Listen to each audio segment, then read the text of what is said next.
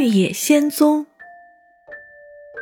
第七章：通往了不起的奥芝之旅。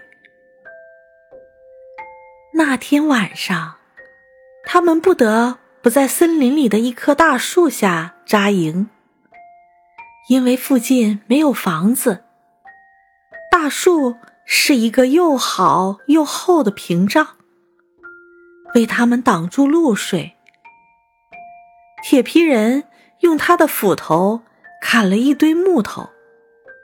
多罗西生了火，熊熊的火光温暖了他，让他不再感到那么孤单。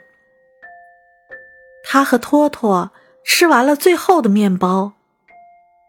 现在，他不知道该如何对付第二天的早餐。如果你想的话，狮子说：“我可以到森林里为你杀一只鹿，你可以用火烤它，因为你们的口味很特别，喜欢吃煮熟的食物，这样你们就有了一顿丰盛的早餐。”不要，请不要那样做，铁皮人恳求道。如果你杀死一只鹿，我一定会哭泣。那样的话，我的下巴又会生锈。但是，狮子还是走进森林里，吃了晚餐。没有人知道他吃了什么，因为他没有提起。稻草人找到了一棵结满坚果的树，然后。将多罗西的篮子里都装满果子，这样一来，他很长一段时间内都不会饿了。他觉得稻草人真的很善良，很会体贴人。不过，他对他采摘果子的方式感到十分好笑。他那用稻草填充的双手实在是太笨拙了。而果子是那么小，所以他放到篮子里的果子几乎和掉落到地上的一样多。但是稻草人一点也不在意自己花了这么长的时间才填满篮子，因为这让他远离火堆。他很害怕火星会溅落到自己身上，把他烧着。他和火堆保持有一段距离，只是在多罗西躺下睡觉的时候，走近给他盖了一些干树叶。那些树叶让他感到很温暖舒适，一直熟睡到天亮。早上的时候，女孩在一条流淌的小溪里洗了脸，然后很快他们。便向翡翠城赶去。这一天，对于他们来说充满了变故。他们刚走了不到一个小时，便看到路中央横着一条大沟，延伸到远处，将森林分成了两半。那是一条很宽的沟。当他们慢慢爬到边上往下看去，发现里面非常深，沟底堆满了又大又尖的岩石。沟的两边非常陡峭，没人可以爬过去。那一刻，对于大家来说，意味着旅程似乎到了尽头。我们该怎么办？多罗西绝望地问。我一点主意也没有，铁皮人说。狮子则抖了抖身上粗乱的鬃毛，看上去若有所思。稻草人说：“我们不会飞，这一点毫无疑问。而且，我们无法爬到沟的底部，因此，如果不能跳过去的话。”我们就必须停在这里了。我想我能跳过去。胆小的狮子在心里仔细的量过距离后说道：“那我们全都没问题了。”稻草人说：“因为你可以把我们背在你后背上，一次背一个。”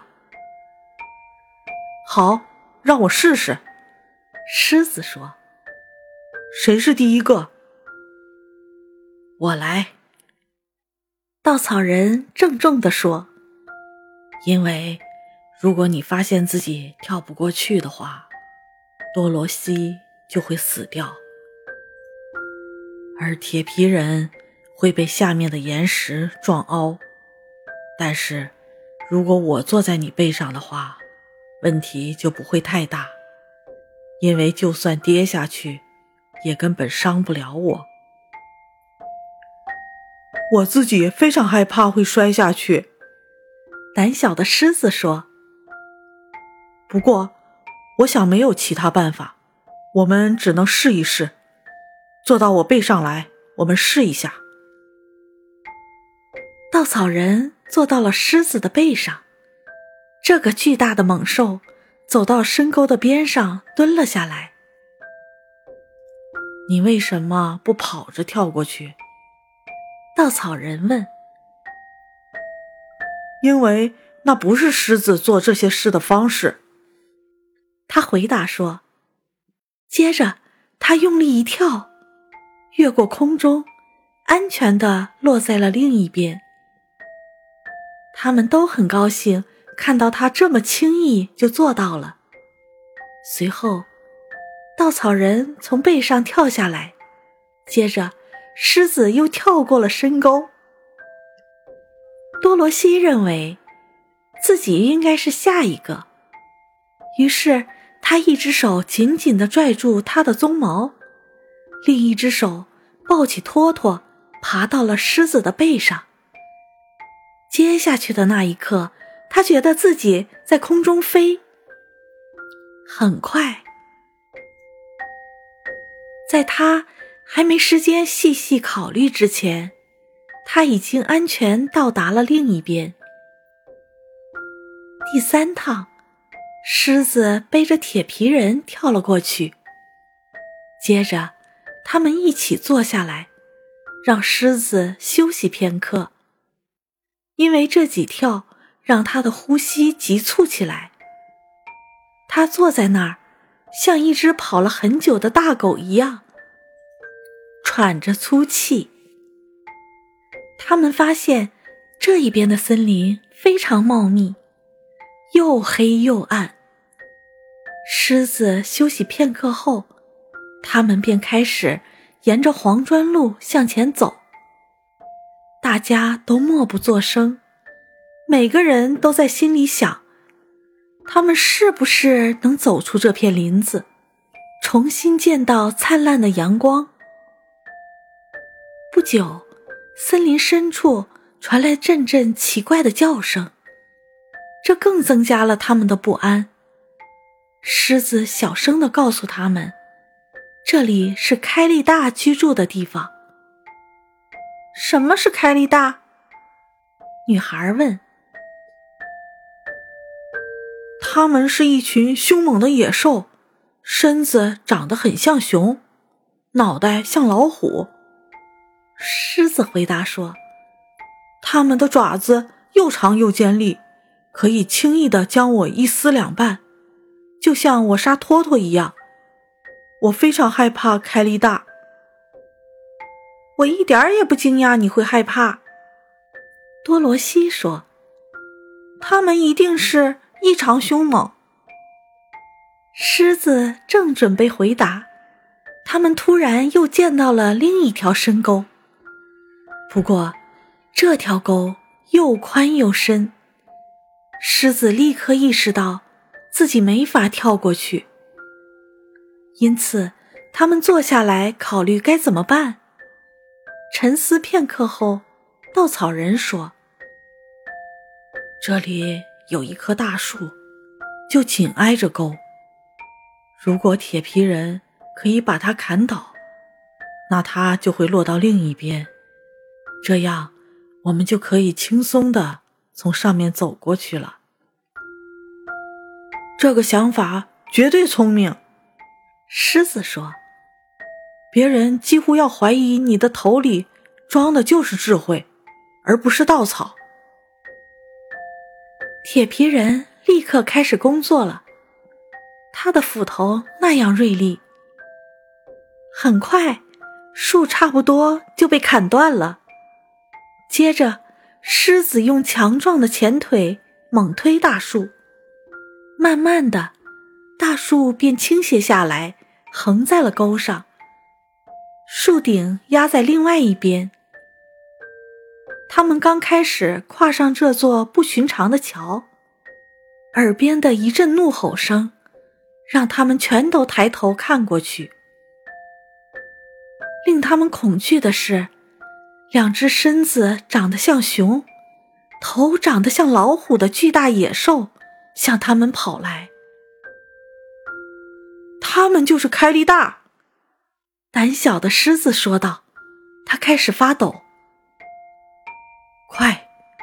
稻草人叫道：“我们赶快跨过去。”于是，多罗西抱着托托先走了过去，铁皮人紧跟其后，随后是稻草人。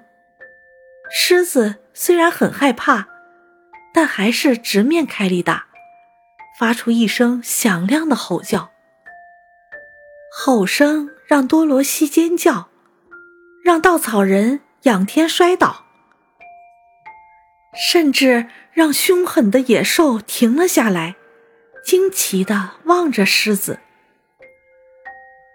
不过，当他们看到自己个头比狮子要大，而且他们是两个，狮子却是孤军奋战，于是凯利大再次向前冲过来。狮子跨过树，回头望去，看他们下一步想做什么。凶猛的野兽一刻也未停留，随即跨过了大树。狮子对多罗西说：“我们输了，他们一定会用锋利的爪子将我们撕成两半。不过，你紧紧站在我身后，只要我活着。”我就和他们拼到底。等一下，稻草人喊：“他一定在考虑究竟什么是最好的办法。”现在，他叫铁皮人将横在沟另一端的大树砍断。铁皮人立刻开始用斧头砍。就在开利大快要跨过来的时候，大树被砍断。连同咆哮着的巨兽掉进了深沟里，它们落在沟底锋利的岩石上，摔成了碎片。嗯，胆小的狮子一边说，一边深深的松了口气。我觉得我们会活得长一些了，我很高兴，因为死亡一定是件不舒服的事。那些野兽把我吓得够呛，现在我的心还在跳。啊！铁皮人伤心地说：“我希望自己有颗心能跳。”这次历险让大家更迫切的想要走出这片森林。他们大步疾行，这让多罗西。很疲乏，只好骑在狮子背上。令大家高兴的是，森林开始变得稀疏起来。下午时分，他们突然来到了一条宽阔的河边，河水在他们面前急流着。河的另一边，他们看见黄砖路延伸向一片美丽的国度。满是青草的地里，夹杂着色彩绚烂的花朵。路边的大树形成一道屏障，上面结满丰硕的果实。我们怎么跨过这条河？多罗西问。这很容易，稻草人答道。铁皮人得给我们搭一条木筏，这样就可以划到对岸了。于是，铁皮人拿出斧头，开始砍一些小树做木筏。当他正忙着时，稻草人发现岸边的一棵树上结满了诱人的果实，这让多罗西很高兴。他一整天除了坚果，还没吃过其他什么东西，于是美美的享用了一餐成熟的水果。不过，做一条木筏很费时间，即使像铁皮人这样勤劳不知疲倦的人也不例外。当夜晚来临时，木筏还没有做好，所以他们在树下找了一块舒适的地方躺了下来，一直睡到第二天早上。多罗西。梦到了翡翠城，善良的魔法师奥芝把他送回了家。